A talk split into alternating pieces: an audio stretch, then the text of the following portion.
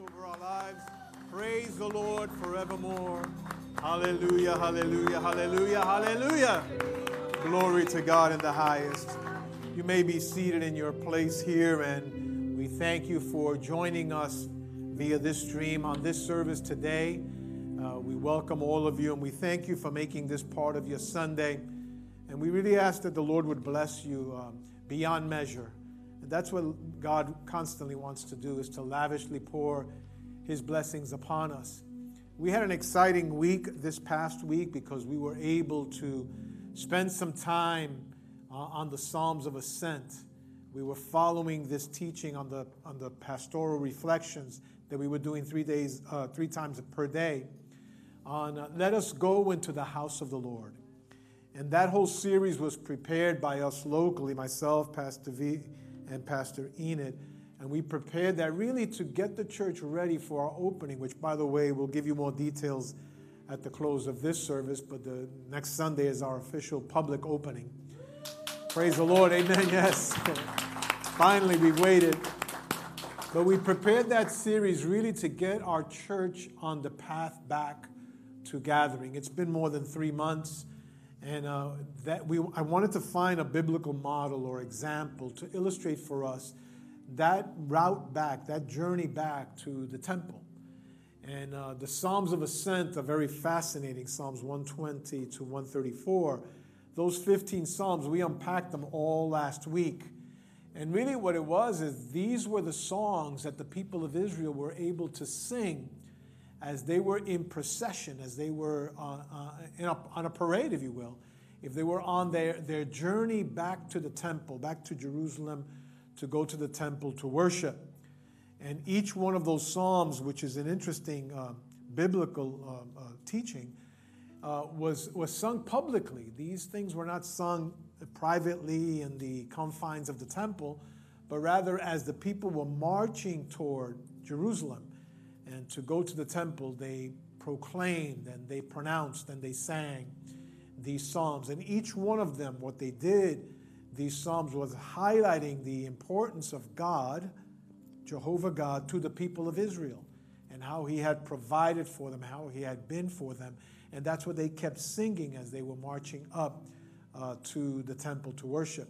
So we wanted to locate that in our church journey as well as a congregation coming back to what now will be this coming Sunday, uh, July 5th, where we will gather for worship. But one of the things that struck me very strongly, and I want to continue the preaching today, is that at the end of those 15 Psalms, they were going up to Jerusalem, and then the question that kept coming to me to do what? What did they do when they finally went into the temple? The answer to that is found in the very next psalm of the uh, Songs of Ascent, and that's Psalm 135. So today, I want to spend some time with you to just unpack, for the sake of where we are as a church and where, what can we expect from God and what can we do with regard to God and our relationship with Him when we gather next Sunday. I've titled this sermon today, and I'm going to reflect on Psalm 135 I've, I've titled it Worship His Majesty. Worship His Majesty. It is often so difficult to be able to capture the essence and the attributes of God in a word and in a phrase. And sometimes we have to find certain words that kind of encapsulate to a certain point so that we as human beings can understand, but certainly do not limit God to that. When we look at the attributes of God, which is the names of God, the reason why we have so many attributes that are related to God is because it is impossible to, to just take God and fold them into one name. Because names in the Old Testament and name in human tradition had a significance. So it is very difficult to be able to just take God and kind of almost limit him into the definition or the temperament of a particular name. In fact, till up to this day, the Orthodox Jews don't even mention God or the name of God because they find that, that the human mouth is, is not holy enough to even articulate or pronounce his name. So, w- what we find is we have to find certain words in whatever language, because I can think of several already in Spanish, but in, in, the English language, and the word majesty kind of encapsulates for us uh, a good portion of God. So, worship his majesty. When the people of Israel went through the doors of the temple as they were processing up, they finished Psalm 134. They're done with the uh, songs of ascent. What happens now when they enter the temple? They went into the temple to worship, to praise.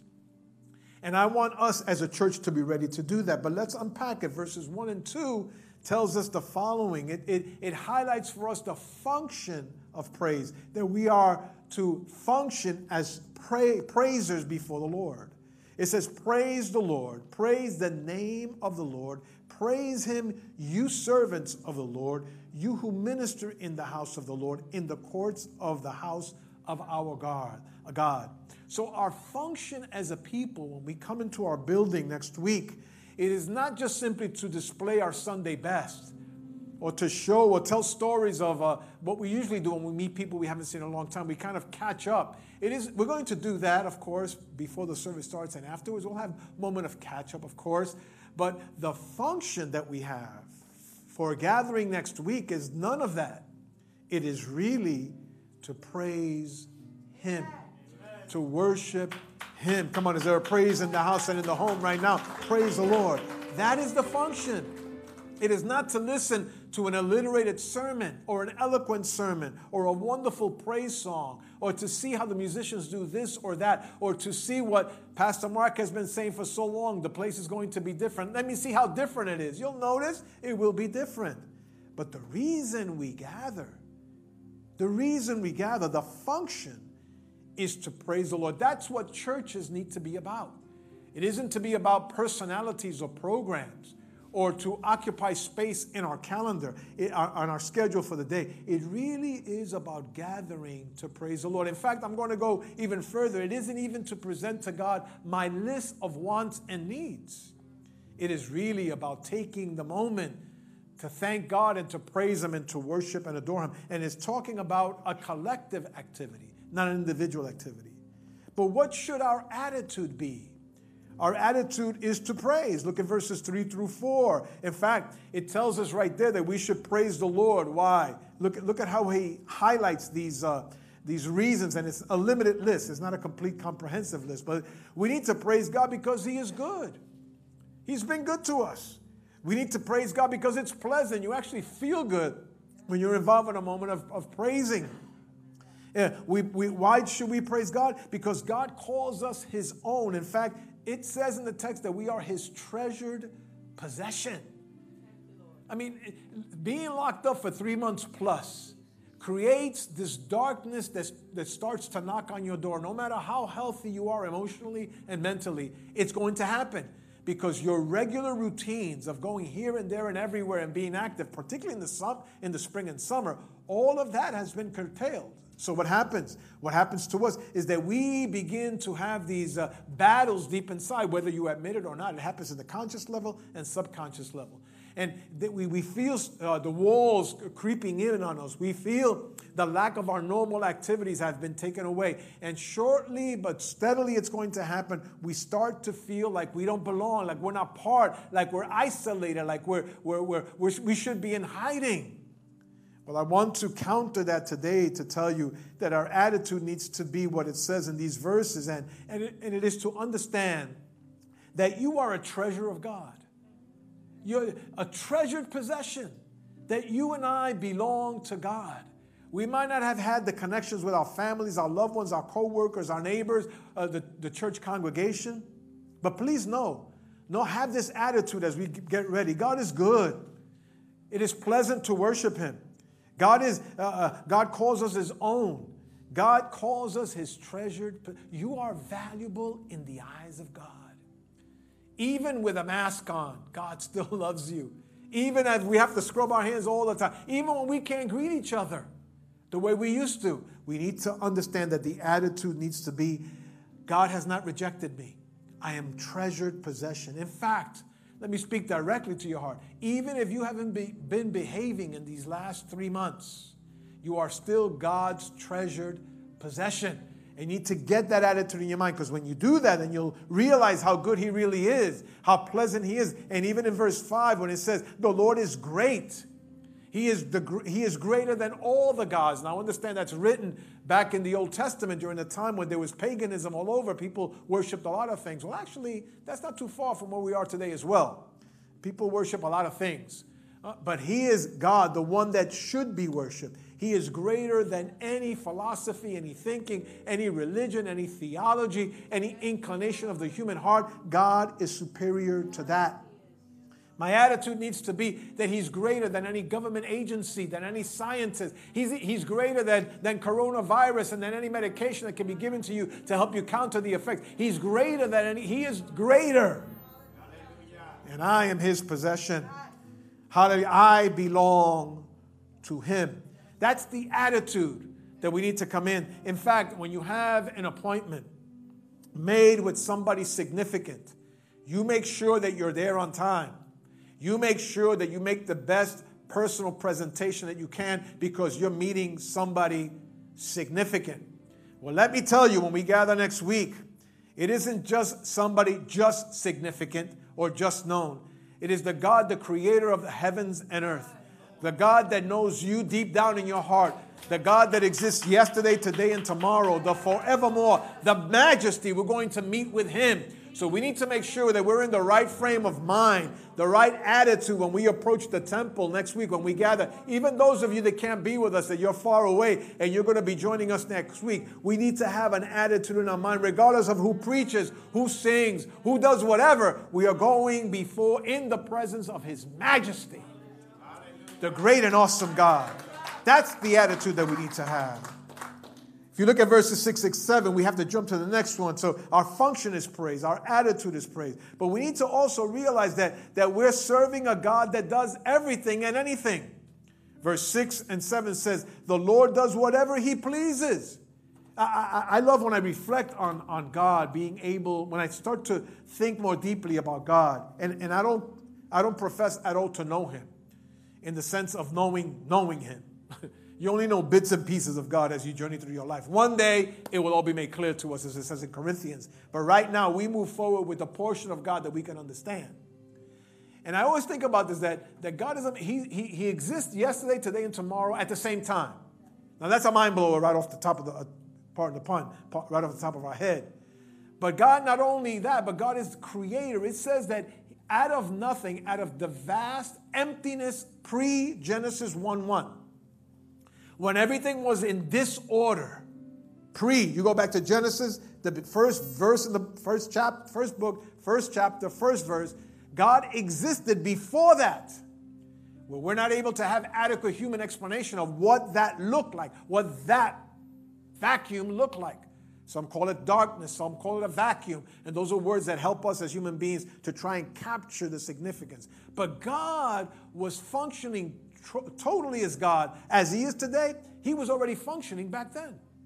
Remember, God, He doesn't age. So when we think about that God does whatever He wants to do, back then, pre Genesis 1 1, you know what He decided that He wanted to do? He decided to create. And his creation wasn't by sending a memo to somebody or sending a, a, a description of what uh, the, the vision of what he wanted. God used his spoken word, except when it came to the creation of human beings, you and I, that we're made precious, we're made in the image and likeness of God. There is value, intrinsic value in us. That's why today we need to be upset when people are mistreated, when racism rises up, because what you're doing is destroying the image of God in other people. That's a unique creation. You and I are a unique creation. That's why we have to fight for unborn babies. That's why we have to fight against racism. That's why we have to speak for the immigrant and the person doesn't have a voice because the image of God is in them. Separate creation. But before God did, did any of that, everything else that you see the wind, the mountains, the, the, the stars in the sky, the clouds, the fish in the sea, the animals that are around us God created them simply by speaking. He said, Let there be, and everything all of a sudden came. Because God is so powerful that he does whatever he wants to do. Look at in the verses it says it the heavens and the earth, the seas and all its depth. He makes clouds rise from the ends of the earth. He sends lightning with rain and brings out the wind from his storehouses. Think about that for a moment. We don't just serve a little God, We don't just serve a sometimes God. We serve a God that can do whatever He wants to do. And you need to hear that right now. You know why? Because that prayer request that you've had before the Lord for your loved one, it's on God's lips. He's, he can do whatever He wants to. When a, when a doctor says no, God says yes. When the counselor says no, God says yes. When the people tell you it's over for you, God says, No, I'm able to, out of the ashes, resurrect. He can give life to bones. Didn't He do that in Ezekiel? We need to understand that God is able to do whatever. Don't limit God by your limitations, but rather take your limitations away and let God be God in your life. Some of us are alive today because God can do anything. The doctor diagnosed us and told us, You don't have much time, but here we are, our heart still beating, our body still functioning because God can do whatever He wants to do. Some of you gave up on your loved one, gave up on your son, your daughter, your spouse, your whatever it might be in your home. Somebody dear to you because you, you said you tried everything. I'm here to tell you today that God can do anything. God can break the stronghold of alcoholism. God can break the stronghold of suicide. God can break the stronghold of rebelliousness. That's what God is about. He can do anything. And when you give up, God doesn't give up. God holds on to the heart of that loved one and brings them out of the mud and mire and turns situations around.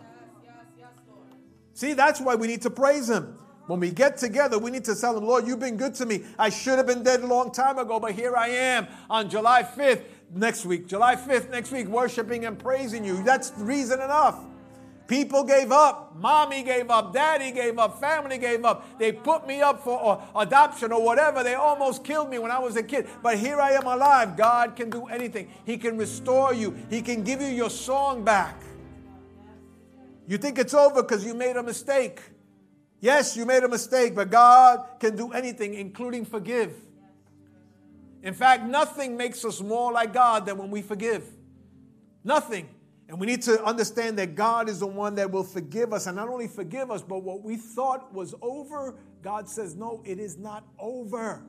It is not over. The call of God is irrevocable. We mess up along the way, but God picks up the pieces and puts it. God can put Humpty Dumpty back together again. Hallelujah.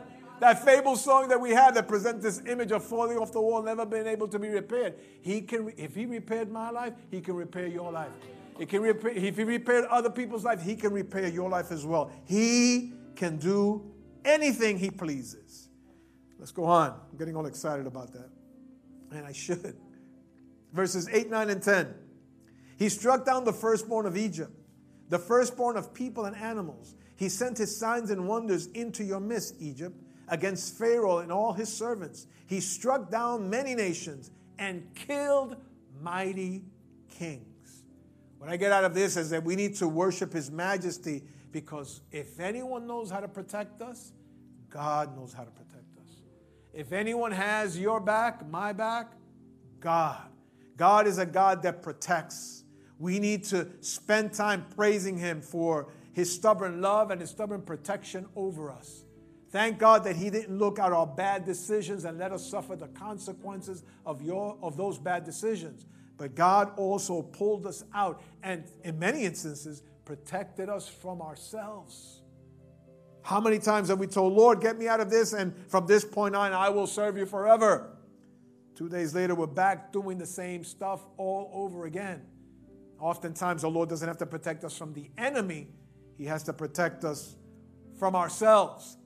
And I'm here to tell you that God protects us. That is reason to worship His majesty, reason to thank Him and praise Him for the goodness He's been over our lives. And, and, and I've taught this, at this from this pulpit often, and I want to hit this point again because I, I, I live this. And that is my faithfulness to God not only guarantees through this psalm that God will protect me. And that is reason enough for me to praise Him when we come to the house of the Lord.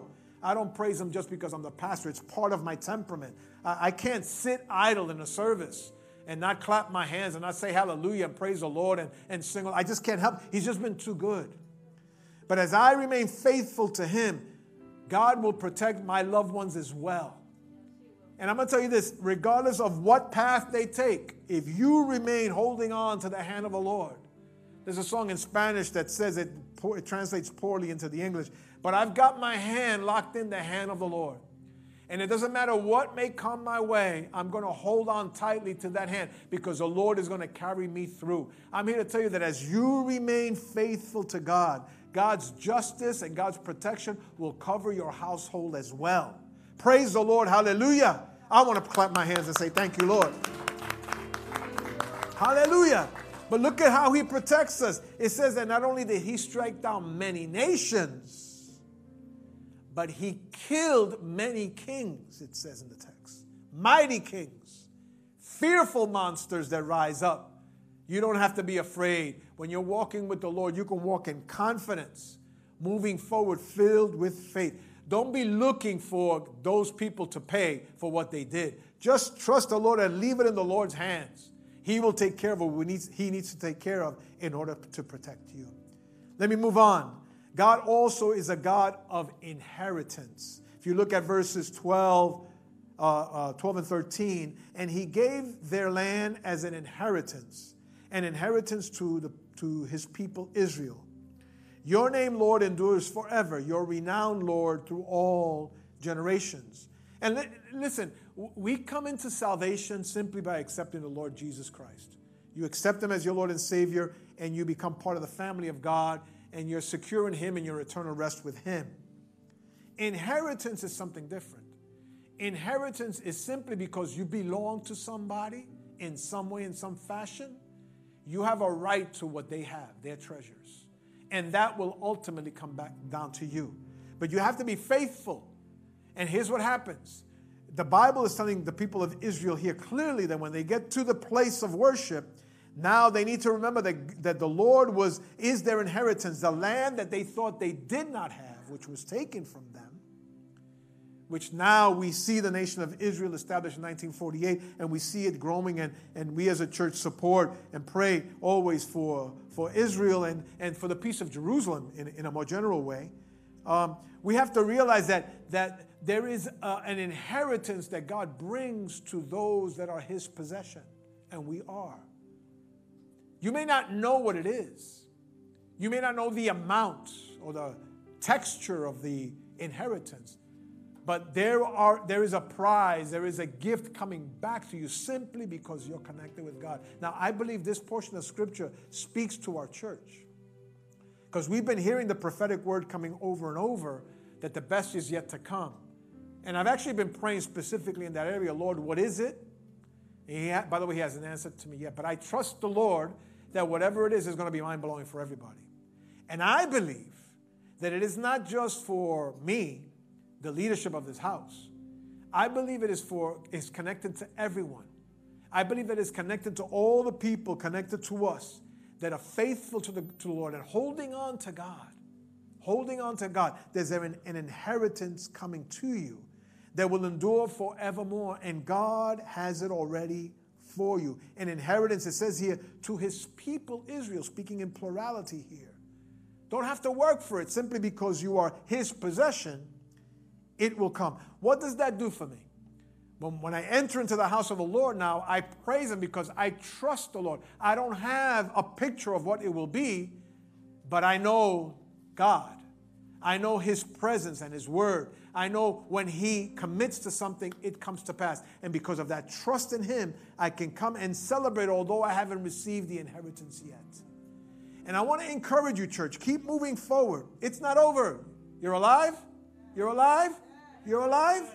It's not over. While we're alive, it's not over. You can expect, and you say, well, when does it end? It only ends when the Lord calls you up to be, to be with Him and, forevermore. But I believe the blessings of the Lord are every day, fresh, every single day for us the provision of the Lord. It is not over for this church. I believe it's over for COVID. That's going to happen. Of course it will. That's how we're praying. We bind, rebuke, destroy, cast out. Amen. But God has something fresh for us, an inheritance for us, something that our God, and because of that, we praise and adore Him. And then let me close it out. Because how do we worship His majesty? It's wonderful to know all the reasons that He's good, He's pleasant, we're his treasured possession, that God can do everything, that he's great, that he's greater than all the gods, that he will uh, destroy nations and kill mighty kings, all of that, that I have an inheritance in him. It's wonderful knowing. It's a whole different situation doing. And I believe we need to enter his courts with praise when we return here for our public services next week. Don't come back thinking, okay, let's see what they did. No, come back you doing, you praising the Lord. Look at what he says at the end, verses 19, 20, and 21. Look at the declaration of the psalm. All you Israelites praise the Lord. Now it's a command. In other words, don't just think it, don't just absorb the information. Let's pray, let's do it. We should all stand. That will help me close the sermon, and let's all stand. All Israelites praise the Lord. He says, O house of Aaron, praise the Lord. House of Levi, praise the Lord. You who fear him, praise the Lord. And then they make a praise declaration. They say, Praise be to the Lord from Zion to him who dwells in Jerusalem, praise the Lord. Some versions show that last phrase as hallelujah. And that's that spontaneous but very particular personal praise that comes out of you, giving it unto the Lord. So, church, God doesn't want us to be students of praise. God wants us to be praisers. God doesn't want us to know the concepts in our mind. God wants us to be a group of believers that will lift up their hands, raise their voices, and let's go into a moment of praise because really praise is what we should be doing. We should be doing through our actions, through our thinking. That's what we should be doing. When we gather on Sundays and when we gather here in the house of the Lord, that's what we should be doing. Let's lift up our hands throughout the sanctuary, in your homes. Let's open our mouths and let's praise because that's what we should be doing. Let's practice as we get ready to compete in the church next week because praise is what we do. Come on, lift up your voices. Lift up your voices.